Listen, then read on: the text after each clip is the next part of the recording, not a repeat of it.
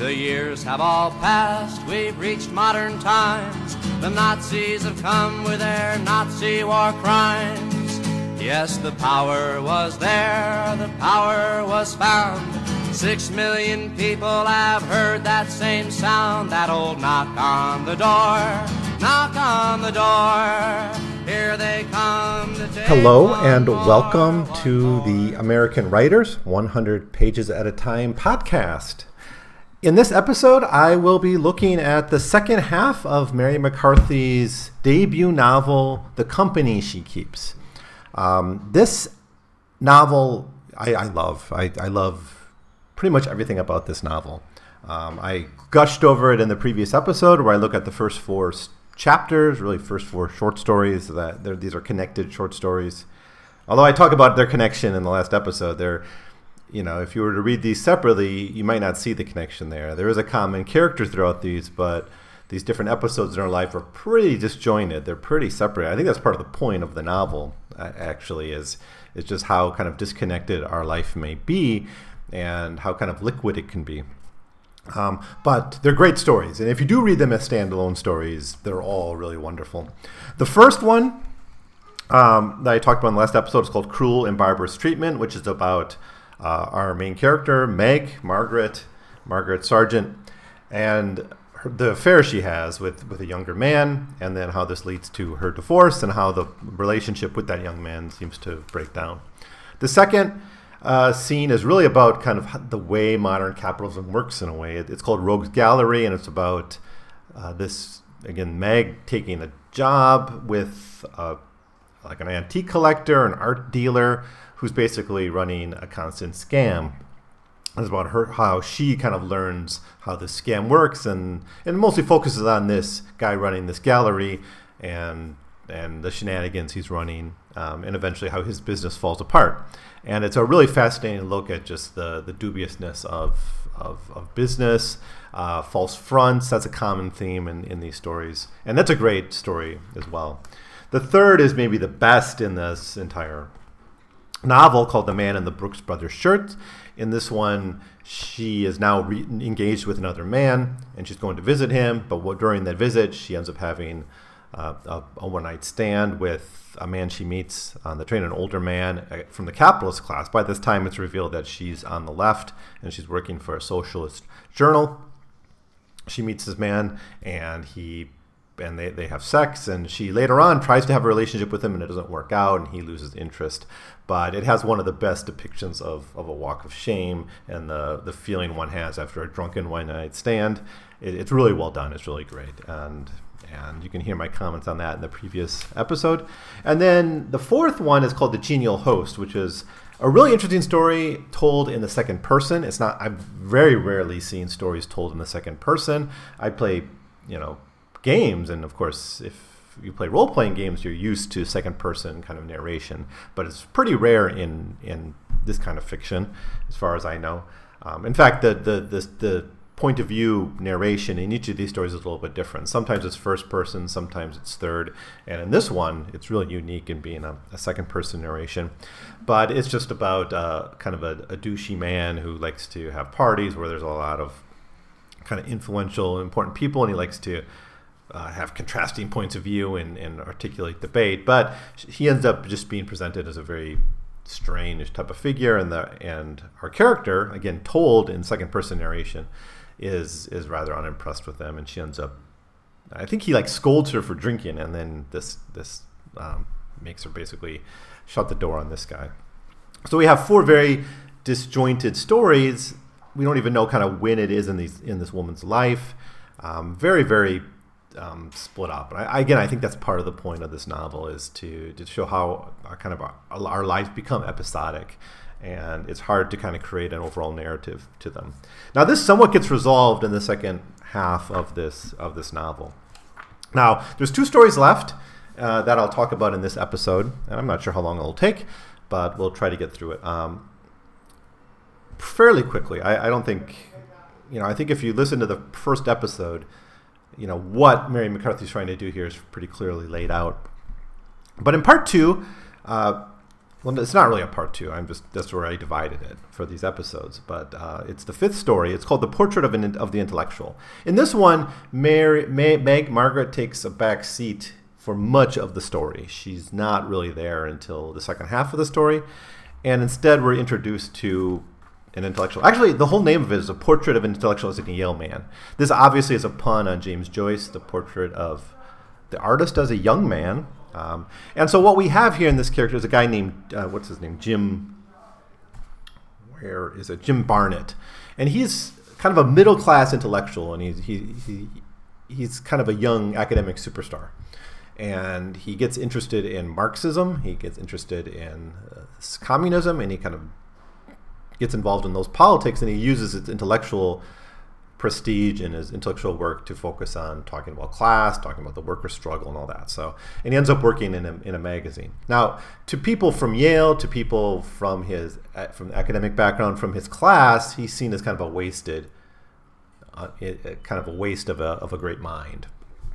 Um, but over the course of the story, he, he ends up meeting Meg while working at a, a, a journal called The Liberal, which is a, a socialist a newspaper, no socialist magazine, um, and he ends up getting involved in the dispute between like, the Stalinists and Trotskyists, which of course really came to the forefront of communist international politics in the 30s. Right, of course, Trotsky was um, a promoter of constant revolution. He was a crit- critic of Stalin, and and eventually he got exiled from Russia uh, in after Stalin came to power. Um, at some point, I think was it in the late 30s, early 40s, Stalin actually had Trotsky assassinated in, in Latin America. But this debate between the Trotskyists, it divided. It was one of the big divides in communist politics, as I understand it, in the in the 30s. I'm not. I haven't really read that much about Trotsky specifically, um, but I know a little bit about it. Um, it's one of several major divides in the communist movement. I think the other would come with the Nazi-Soviet Pact and then another would come in the, in 56 with the Khrushchev speech denouncing Stalin, um, and you know that that history of the broader communist world outside of the Soviet Union going from kind of idealization of Stalin and the Soviet Union to greater disillusionment has several phases. One is one is the Trotsky stuff. Another would be the pact with the so, with the Nazis in 1939, and then finally the kind of denouncing of Stalin by, by Khrushchev, or st- some elements of Stalinism by Khrushchev, oh, and the invasion of Hungary in 1956. These events um, led to a growing disillusionment of the Soviet Union by, by people, many, many leftists in the West. So, anyways, this is not getting into that later stuff. It's, it's really focusing on Trotsky.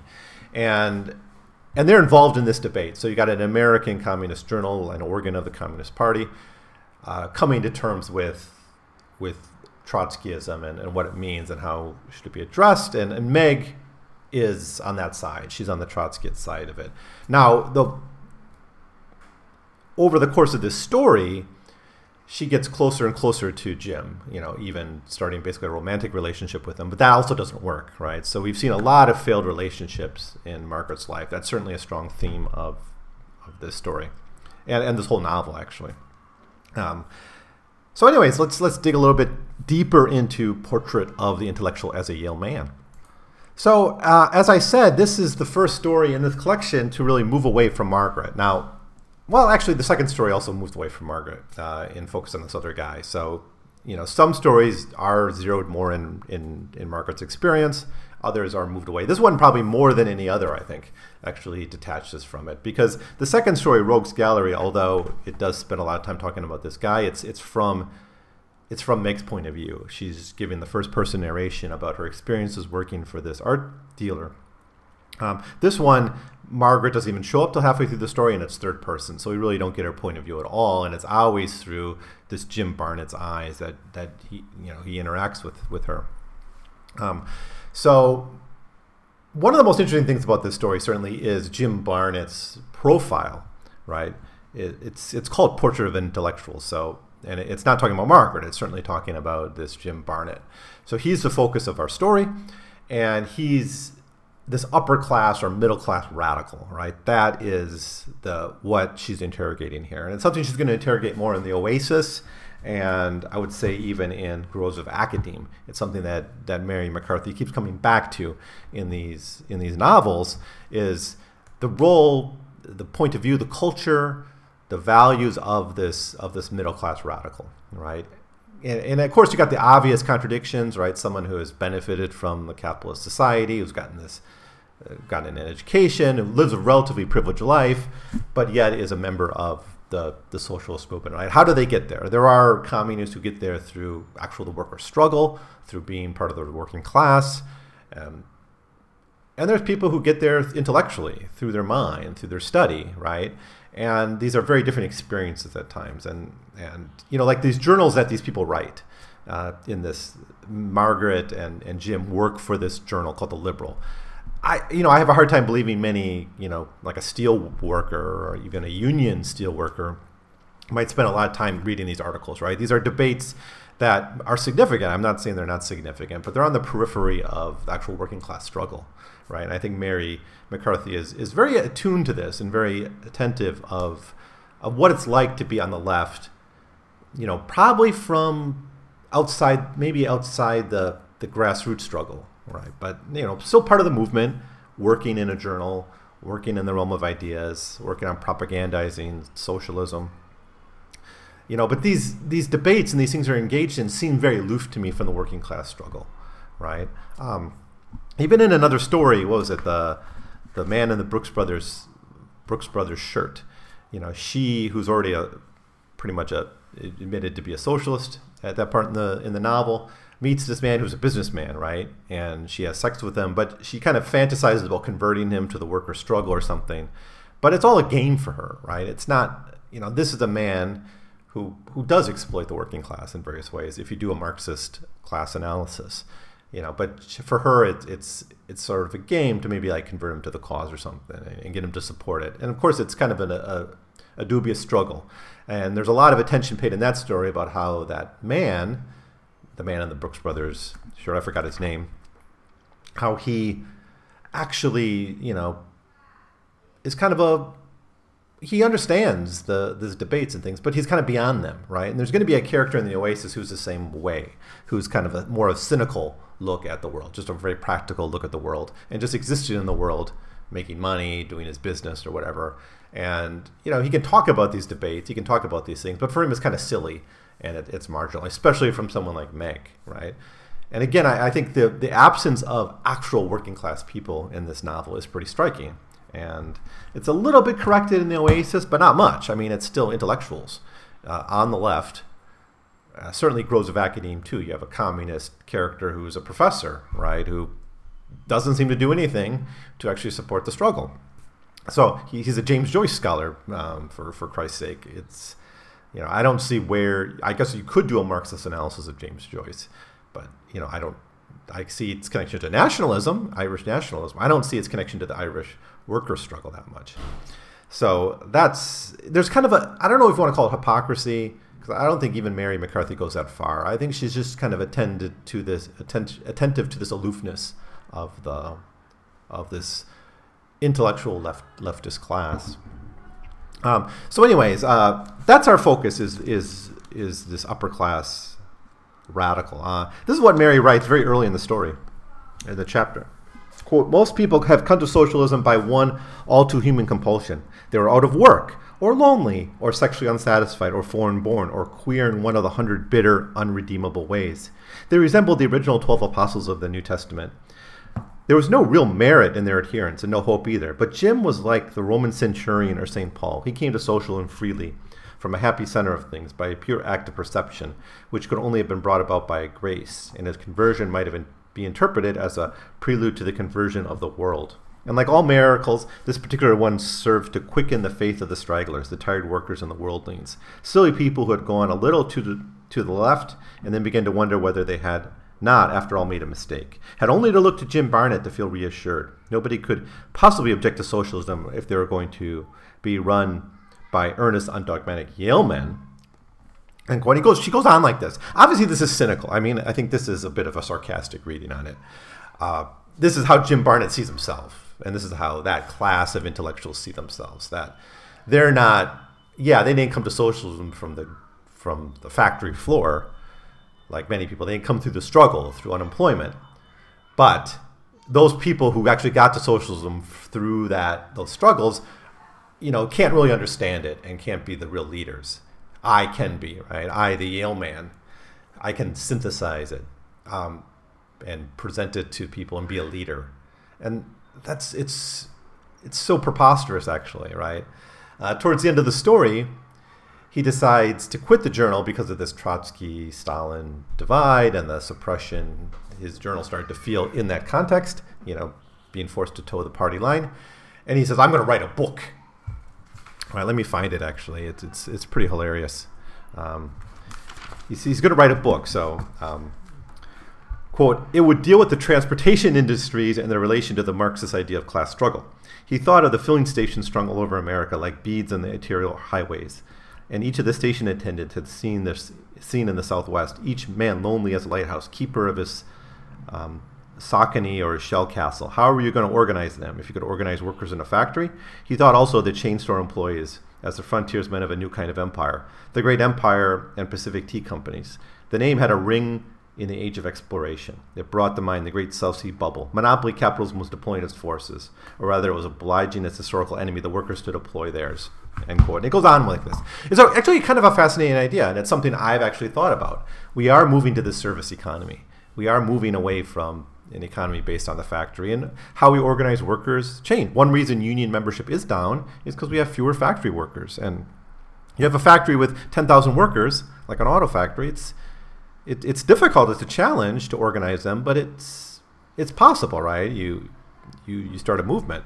How do you organize WalMarts with have might have a hundred workers, or how do you organize Starbucks with even fewer workers, or how do you or, organize mom and pop shops or, or or bookstores or things like that, where you don't have that critical mass of workers to really create a movement. And some groups like the IWW have been trying to figure that out in, in recent years. But they're doing it, they're not doing it by writing a book they're doing it by actually organized workers in those places and they're having some successes and it's really interesting right? Now as interesting as this book sounds to me or this idea of organizing these you know workers that are crucial to the economy right? Like gas station attendants. It's a great idea to bring them together into a movement. It's something that iww would have been interested in that kind of it sounds like something that they would have been they would have dug. I don't know what writing a book about it does really. You know, if Jim Barnett really wants to be a leader of the working class, he can organize. He can, you know, organize unions. He's not doing that. He's, he wants to write about. It. He wants to do a Marxist class analysis and publish it in a book that no one's going to read. Right? And I think that's what's what that's that's what gives this this whole story uh, an aura of cynicism and, and, sarcasm, which I find kind of fascinating and interesting to watch, even outside of Meg's role, Mary's role in this this this story. Another element of this is is how, and this is something that carries on in other stories here. Certainly, the the previous two, I think, uh, like the genial host and the man in the Brooks Brothers shirt, is how these middle class radicals and middle class communists are participants in the social refinement of their time. They're fully part of middle class life, right? And this is the question that Mary McCarthy takes up in the conclusion of this book, and it's the question she takes up certainly in the Oasis as well, is is how can you be part of this oppressive bougie world and still be faithful to your communist principles? And is this a contradiction? Should we moralize about this? You know, and, and I don't think Mary McCarthy is saying these people need to necessarily go to the countryside or something. I, I think she's she thinks you know it's we shouldn't moral. I mean, certainly she doesn't think we should be moralistic about it. Um, but but she is aware, it seems to me, of this of this this oddity or this seeming contradiction. And of course, I don't know like how much of the this is Mary McCarthy's world. She's from the intellectual, right? She was married to Edmund Wilson at this time. So she's around these communists. Some of her lovers were, were, were communists at various times, but they were intellectuals, right? So this is her world. You know, she's not also it's not like she's spending time in factories. So she's not one to moralize about this herself. And I don't think she is. She's just aware of this kind of weirdness of, of like communists at dinner parties kind of thing. Uh, let me find this. I've, there's a fascinating conversation about this early in the in the story. So, anyways, just Jim Barnett's married. He's married to this woman named Nancy, and the conversation is about their their wedding plans.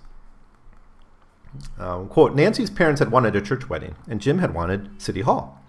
What they had wanted was a summer wedding on the lawn with a radical clergyman from New York officiating. It was the same way with their choice of friends. Park Avenue and 14th Street were both ruled out. The result was that the people who came to their cocktail parties, at which Nancy served good hors d'oeuvres and rather poor cocktails, was presentable radicals and unpresentable conservatives. Men in radio, men in advertising, lawyers with liberal ideas, publishers, magazine editors, writers of a certain statutes, of, of, of, of certain status, who lived in the country. Every social assertion Nancy and Jim made carried their own negation with it, like Hegelian thesis. Thus, it was always said by Nancy that someone was a communist but a terribly nice man, while Jim was remarking that somebody else worked for Young and Rubicam but was astonishingly liberal. Every guest was a sort of qualified statement, and like Barnett's parties, in consequence, were a little dowdy, a little timid in a queer way, a little suburban. For some reason, nobody ever came to the Barnett's house without his wife, unless she was in the hospital having a baby. They came sympathetically in pairs, and once in the apartment, they would separate as so decree, and the men would talk standing up against the mantelpiece while the women chattered on their sofa. The same people behaved quite differently at other parties. But here, as it was, as they were under the compulsion to act out in a kind of ritualistic dance, the dualism of the Barnett household, the dualism of their own nature. So this really reminds me actually of, of again, the genial host is this guy who just sort of wants to have conversation. He wants to have parties in which there's people engaged in these kinds of dialogues, and it's a kind of all a game, right? Now this is happening at a time, you know, this is set in the 30s, at a time when unions are struggling for recognition. This novel was written in 1940. Yeah, it was no 42. It was published in 42, but it's set mostly in the 30s at a time of intense class conflict in America when workers were being shot at strikes. You know, like you had the the the hunger march at Ford. You have the radical CIO organizing movements and all that. Right?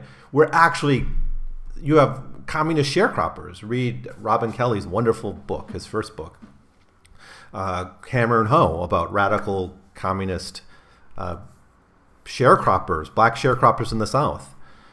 You know, this is all going on in America. America was on the brink of, of class war essentially. And, and part of the New Deal was an effort to kind of mediate that and mitigate that. That was the world. And, and these people are having these dinner parties where they're inviting conservatives and inviting fashionable liberals. And yeah, it just seems so tepid and so banal to me. And and I really think Mary McCarthy is having a little bit of a fun at, at the expense of this this class of of basically kind of silly radicals um, who who play communism and not actually do it. So, um, anyways, this whole Trotsky affair. I mean, that's the that's where Meg kind of enters the story. She enters the story as a, a, bit of a foil to Jim. They end up like a romantic interest. They they try dating and things, but you know it doesn't it doesn't work out in the end. Long story short. But I, I do think the, the core of this is, is kind of the cynicism about this these divides among the left as well. And this again is a theme she takes up in her next novel, The Oasis, which yeah, I have mixed feelings about. I'll talk about it on the next episode though. Uh, for instance, uh, Mary McCarthy at one point, this is page 141 of the Library of America edition of these novels. Uh, quote, he was enjoying himself enormously. He had a true American taste for argument, argument as distinguished from conversation on the one hand and from oratory on the other. The long drawn out meandering debate was perhaps the only art form he understood or relished, and this was natural, since the argument is, in a sense, the only indigenous folk art, and it's not the poet but the silver tongued lawyer who is our real national bard. Essentially, we have sophist, sophistry here uh, being criticized um, by, by Mary McCarthy. And again, I, I still don't know if she's moralizing it because at no point does she say really come out either directly or indirectly saying he should be out there actually organizing the workers. I mean, I think this is what this guy can do. And I guess it's better that he's on the left than not, but it is kind of meaningless. It's, it seems to be a, a dead end strategy. You know, but the fact that you had this really big debate. I mean, people died over the Trotsky-Stalin conflicts, not not not not least Trotsky. Um, you know, in Russia, and you know the growing authoritarianism in Russia and things, and and from this guy's point of view, it's just a debate. It's just something to get engaged in and get kind of excited about, right? And it's something that he plays with with Mary quite a lot with. I mean, she she's kind of a foil for his argument and his conversations on on these issues. And again, it's it's, a, it's an academic journal, right? And that's what he does. He argues. He writes essays. He and and again, I just don't think it goes very far. So eventually, Jim leaves the Liberal over this these conflicts the affair with Meg doesn't go anywhere. And and then I think the final point the story makes, it's pretty much on the last pages of it, is how the rest of the world looked at him, how the rest of the bourgeois world looked at um, Jim, and saw him basically as a, as a wasted opportunity, right? So he he was simply someone who who could have been a great intellectual, uh, uh, but instead wasted his life on on dead end politics. And in a way, that's true. I, I, think. Now, I don't know what he would have done in academia very differently. I mean, he could have ended up just like the character in his her third novel that we're going to look at, The Groves of Academe, who's a Communist Party member, an intellectual, a literature professor, and he just teaches classes on James Joyce that no one attends. You know, you got like at one at one point that guy has one student. Well, I don't know if that's any better, right? It's all about prestige, though. It's like if you get the Yale job or you get the Harvard job, and then you, are a successful intellectual. It doesn't really matter what you do. So in a way, at least he sticks up for his principles. Um, yeah, but he's he's an eclectic. He's a leftist eclectic. He likes ideas. He likes debate. He's not really in the trenches at all. That that's my only uh, that's my observation about this. Um, he he kind of ends up sort of a liberal too. Uh, in our conclusion to him, on the magazine, he always was on the side of the underdog. He treated the subordinates with consideration. He helped organize the newspaper guild chapter. He voted for Roosevelt through Destiny, though Destiny was pro Willkie. This is the new journal he worked for. And when the Trotskyists were indicted for sedition in Minneapolis, he sent them a check through the Civil Liberties Union. So he becomes a liberal. He becomes a liberal, kind of left of center liberal at the end, who, who still is interested in Reed's Marxist theory. Um, so that's it. Um, and Margaret Sanger is Sargent, sorry, not uh, uh, Sanger. Uh, Mar- Margaret Sargent is presented as just another one of these uh, middle class folks who, who sees his career as a as a wasted um, as a wasted life. Calls it the tireless class. Anyways, that's the story. The portrait of the intellectual as a Yale man. It's a nice one. I, I think um, you know each of these stories stands on their own as a, as an interesting case study. Now, the final one, uh, Ghostly Father, I Confess, that's what concludes the novel. And it is a true conclusion. It's, uh, it's a story that's presented as a confessional. So, again, we have. It's, I believe it's in third person as well, the narration. So she sticks with that. But now we're focusing directly on Maggie. And since most of it, the vast majority of the story is Maggie's confessional, it, it's mostly from her point of view. So we kind of return to her point of view. Um, and it's in this story we really see Margaret, Mary, Mary, McCarthy, I mean, Mary McCarthy's Catholicism um, coming off clearest in this story. I mean, confessional is certainly a theme of the novel, but it really only, I mean, I guess in the whole the whole novel itself is kind of a, a confessional, but from different points of view. This is the actual confessional, um, which is, she's actually talking to um, a psychiatrist about her life and her problems and the different tensions in her life. And I, I think there's two. I think there's two tensions that are articulated in this third sixth sixth story. Um, sixth story of the, com- uh, of the company she keeps called Ghostly Father, I Confess. The title is religious, although the confession she's actually giving is to a, a psychiatrist. But um, the one tension here is kind of the criticism of being part of middle class life and the impossibility to avoid that, that culture. For instance, she says, or just Dr. James' analysis in response to her, you reproach yourself unnecessarily. You have got everything upside down, her husband had told her. And from their point of view, they were quite right. Why shouldn't she finish her dinner, love her husband, have a baby, stay alive? What was the crime? What was the class crime, to be sure? Yet it was not for having money that she hated herself, but, be honest, she murmured, for having some but not enough. If she could be very rich, it was the ugly cartoon of middle class life she detested. And that's really interesting. It's like she's in the middle class, but she can't fully enjoy it because she's not quite rich enough, right? But that also betrays her kind of socialist um, values in a way. Um, later on, the author, the narrator writes, "If only, if one could only be sure that one did not belong to it, that one was finer, nobler, more aristocratic." The truth was she hated it shakily from above, not solidly from below, and her proletarian sympathies constituted a sort of snub that the that she administered to the middle class. So she's of a class that she sort of hates, but her dream at some level is to be above it, to criticize it from above. All right, to, to be really rich. And, and maybe this helps explain her affair with the guy with the Brooks Brothers shirt, because uh, he was more upper class. He would have been a path for her into that upper class. She doesn't. She never considers really critiquing it from below, which I'm not even sure it's possible, right? Can you? Class is so much cultural, right? It's it's it is a, a, a relationship of power and of station, and she's worked jobs. I mean, she's been in that position where she's been an, essentially an exploited worker, like in the second story, Rogue's Gallery. But she never really identifies with that class, and she always kind of remains part of that middle class life. Um, she, uh, the narrator writes at one point, "Scratch a socialist and you find a snob." Uh, certainly, this is referring to those middle class socialists. I don't think you would say like a union socialist, a union communist in the CIO or something was a snob. Um, she's really again, she, her life is this this world, this upper class uh, leftism, and and that's really focused on debate and discussion and and and what we would now call culture wars, right?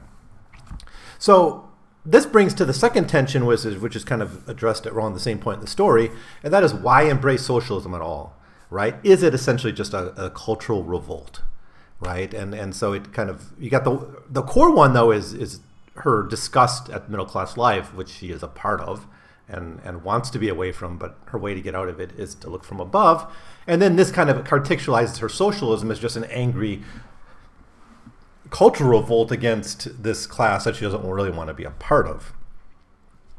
Her romantic struggles, which are very clear in this novel, of course, and that's a big part of the story, is her her flipping between different men and her struggles to find uh, romantic happiness, is is kind of taken a second is second tier. It's like a it's a function of of that. It seems.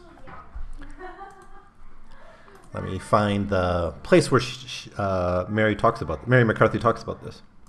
She writes, The romantic life had been too hard on her. In morals, as in politics, anarchy is not for the weak. The small state, rackled by internal dissension, invites the foreign conqueror. Proscription, martial law, the billeting of the root troops, the tax collector, the unjust judge, anything, anything at all is sweeter than responsibility. The dictator is also the scapegoat in assuming absolute authority. He assumes absolute guilt, and the oppressed masses groaning under the yoke know themselves to be innocent as lambs while they pray hypocritically for deliverance. Frederick imagined that she had married him for security. By the way, she's married now to this guy, Frederick. Um, but what he did not understand was that security from the telephone company or the grocer was as nothing compared to the other security he gave her the security from being perpetually in the wrong, and that she would have eaten bread and water if necessary in order to be kept in jail. Wow, I mean, what a, a awesome and, and succinct and, and brilliant summary of, of like the bourgeois woman who who maybe has some desire at liberty, but you know, cultural, social liberty and personal relationships, but can't really get that far, and and sort of basically settles for security, and not even economic security, right? The security of having a stability in in, in a culture in transition, right? That's a big theme here. Is the old, I mean, the new woman, right? The the the, the modern girl, the, these motifs in modern America you know, the liberated woman, the career woman, the professional woman, right, are, are, are real and they're attractive. They were attractive to many people, and many people were able to embrace that fully. Many other people, though, liked that, but, but couldn't escape like the cultural burden of, of marriage and family and all those expectations, right? The question asked earlier, I think it's by the, the, the doctor, is like, why not get married? Why not just accept these things if that's really what you desire, if that's what you want. There's nothing, no shame in that. But for Meg, there is a bit of a shame in that, but she can't escape that that need to be part of it. So it's a disconnect between her intellectual ideals and the reality of the culture she lives in. And this, I think, parallels very much her criticism of of intellectual leftism, where it's it, these are real critiques. I mean, they're not wrong to critique capitalism. They're they're just doing it from this inauthentic point of view, and none of them want to give up their cocktail parties. None of them want to give up their their penchant for discussion and actually fight class struggle, right? And it's it's very much like her decision to eventually marry, and a lot of this confessional is coming to terms with these various tensions and just accepting, you know, what makes her comfortable rather than than what she thinks is expected or what her mind tells her. It's it's not quite the mind heart dilemma, but it's it is kind of the intellectual versus the cultural uh, conflict in in a society in flux. And I, I think her conclusion here at the end of this story and the end of this novel, I think is quite wise. Um, quote, if you cannot stop doing evil, you must try to forget about God. If your eyes are bigger than your stomach, by all means put one of them out. Learn to measure your capacities. Never undertake more than you can do. Then no one will know that you are a failure. You will not even know it yourself. If you cannot love, stop attempting it. For in each attempt, you'll only reveal your poverty, and every bed you've ever slept in will commemorate a battle lost. The betrayer is always a debtor at best. He can only work on the remorse in remorse's deficit of love, until remorse itself becomes love's humble, shamefaced proxy. The two she had cared for most, or was it that they had cared most for her, had, she believed, understood all this during those last hours when the packed trunk stood about the room, and the last pound of butter got soft in the defrosting ice. It seemed a pity to waste it with what what would you what, what were you going to do with it? They had consoled her and petted her and promised that she would be happy and she would soon forget them, just as they had been leaving her instead of the other way around. Um, and that's the cost. That's the cost of her inability to accept what she needs, what she wants, and, and, and what this overpowering culture around her expects of her, right? And the, the cost is this, this, you know, this romantic anarchy, as, as it's described. Um, really, a lot of fun here. Uh, there's there's like some Freudian things where they go into a little bit of her father, and you know we, we finally get the analysis of of of Meg at the end by the doctor, and it comes right at the end of the novel where finally we get uh, like an objective observer giving his point of view on it. Because so much of this has been through Meg's experiences and her point of view, and no narrator I think ever dug deep into the heart of the problem until this final chapter. And the, the solution he essentially gives is to embrace her, her decision to to marry as as a legitimate, authentic, not decision, and to accept it for what it is. And and again, I, I think the conclusions drawn here are, are quite quite wise, um, at least at least for this case, because this is this is a character in political in, in, in class and, and relationship anarchy, right? And she's never been content where, where she is. And this has led to this, this kind of wandering about, right? As someone who has wandered about quite a lot myself, I, I sympathize a lot with this conclusion. I don't know if I can ever be comfortable. In, I don't know if I can take this lesson myself because I, you know, I'm already feeling the pull of a new place after just being in, in China for two years but but I understand uh, where what what she's trying to do. I think. Um, so, anyway, this is a really really great novel, and it's a really great introduction to Mary McCarthy. I I was a bit hesitant. I didn't really know anything about her. She's one of these writers that has kind of experienced a bit of revival, in part because of these anthologies by um, Library of America.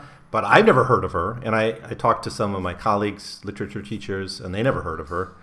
So she's not the most well known person and and yeah, I found the you know I just it's like a jewel that I've just that I've discovered here, and I'm really really excited to talk about some of her other novels. I don't feel quite as highly about the Oasis simply because I, I kind of had troubles getting into it. But you know, when I kind of went back at it again and started taking notes on it, I, I found more to love in, in the Oasis. I, I think there's a lot of characters crammed into a short novel, and it seems a bit preposterous at times. But but uh, yeah, I think I get what you're trying to say there too, and it carries on some of the themes we've already been talking about in this particular work. So, um, yeah, a really brilliant series of stories playing with the flexibility of identity and social roles within an increasingly liquid world. It's really about the impossibility of being free in the midst of the gaze of others, and that the way we do that is with the way we address that is with some degree of authenticity and acceptance of where we are, and not always trying to to be something we essentially aren't. Um, a lot of um, but I, I, think the problem's still there. I, I, don't think Mary's saying this problem's going away anytime soon. I, I think there, there is, uh, I mean, with, in the context of feminism, in the context of the rise of women, uh, women's empowerment, next to still, a, in many ways, a very conventional culture, especially in bourgeois circles. Um, this is not a problem that's going to go away, but she, she analyzes it so well here. Um, thematically, a lot of interesting things to talk about. Um, marriage, certainly, adultery and faithfulness runs throughout this. She's uh, unfaithful to one husband. She's unfaithful to a fiance. She's she tries several failed relationships, and her final marriage, she's thinking about leaving. Uh, that's why the final chapter exists and why she's going to this um, therapist. So a lot here about about adultery, uh, especially uh, very vi- vivid and memorable depictions of it, especially in the man from the Brooks Brothers with the uh, in the Brooks Brothers shirts. Uh, going back to Rogues Gallery, we have a nice critique of the shallowness of capitalism as well as the shallowness of some of the intellectual left. Uh, both are condemned in various ways, um, but they're both kind of fake for the same reason. Um, I, I kind of like the Rogues Gallery a little bit more because it, you know, it, you get this almost preposterous figure, but it seems very much, especially in the post 2008 uh, economic crisis, where we saw just how much the economy was propped up, it was fake, was invented, was just nonsense, right? That was really um, interesting uh, commentary, and it really is true true to now. I mean, maybe in the Great Depression people were thinking that way, but after 2008, it's hard not to see you know, when someone has a billion, billions of dollars from, you know, managing hedge funds or something, that this is not earned money. This is a facade, and it's easily broken down. Now, it's told in the micro case in Rogues Gallery, but I think it can be extended. Certainly, you have the same criticism of the intellectual left of being kind of uh, playing at being a leftist, playing culture wars, playing or not even culture wars necessarily, but but culture games, right? The, the the dinner parties, the conversations, the discussions at a time when set at a time when people were dying uh, in strike actions and things. It's it does kind of make uh, some of those intellectual leftists look kind of out of touch. You have a lot here on middle class life. This is the big thing that that Meg can't escape at any point in the novel. Really is the, the structures, the symbolism, the, the, the expectations, the rituals of middle class life. Uh, and she eventually sort of accepts it. She she gets married to a, a well off middle class guy and lives the middle class life, right? And that's it's kind of the end of the story. It, we don't see really what happens with her after that, but it's it seems that she's going to have to make some peace with with where she is in life, or divorce him, have another affair, divorce him, and, and move on, and see where that takes her. Um, interesting stuff on intellectual life beyond just the leftism, especially the way the Yale people looked at Jim Barnes, um, you know, and and and critiqued him and the expectations of that of that kind of bougie, uh, you know, intellectual protege who graduates with their PhD in some prestigious field, and and great things are expected of them. That's all, you know, rather interestingly presented in that story. Uh, the confessional. Uh, of course, if you read Michel Foucault, you know he thinks the confessional had an interesting role, cathartic role in in in articulating sexual differences and things. I don't know if if McCarthy's going that way. I think she's really building this off of her experience as a Catholic. Um, but here it's presented through the psychiatrist, and we just have to look at how many people go to therapists these days and how how much big business it is to know that that there's something meaningful in the confessional. People seem to need it. Um, you know, people like to tell other people their secrets, and maybe we, we need maybe we lose something when we don't have that through through religion. Um, but we have it through therapists now, right? We just replace it. I know there's still people who religious people who go to confessional, but you know, I, I don't think it's quite the thing it was in the Middle Ages or something. Um, and then tied to that is this is a sexual confessional in a way.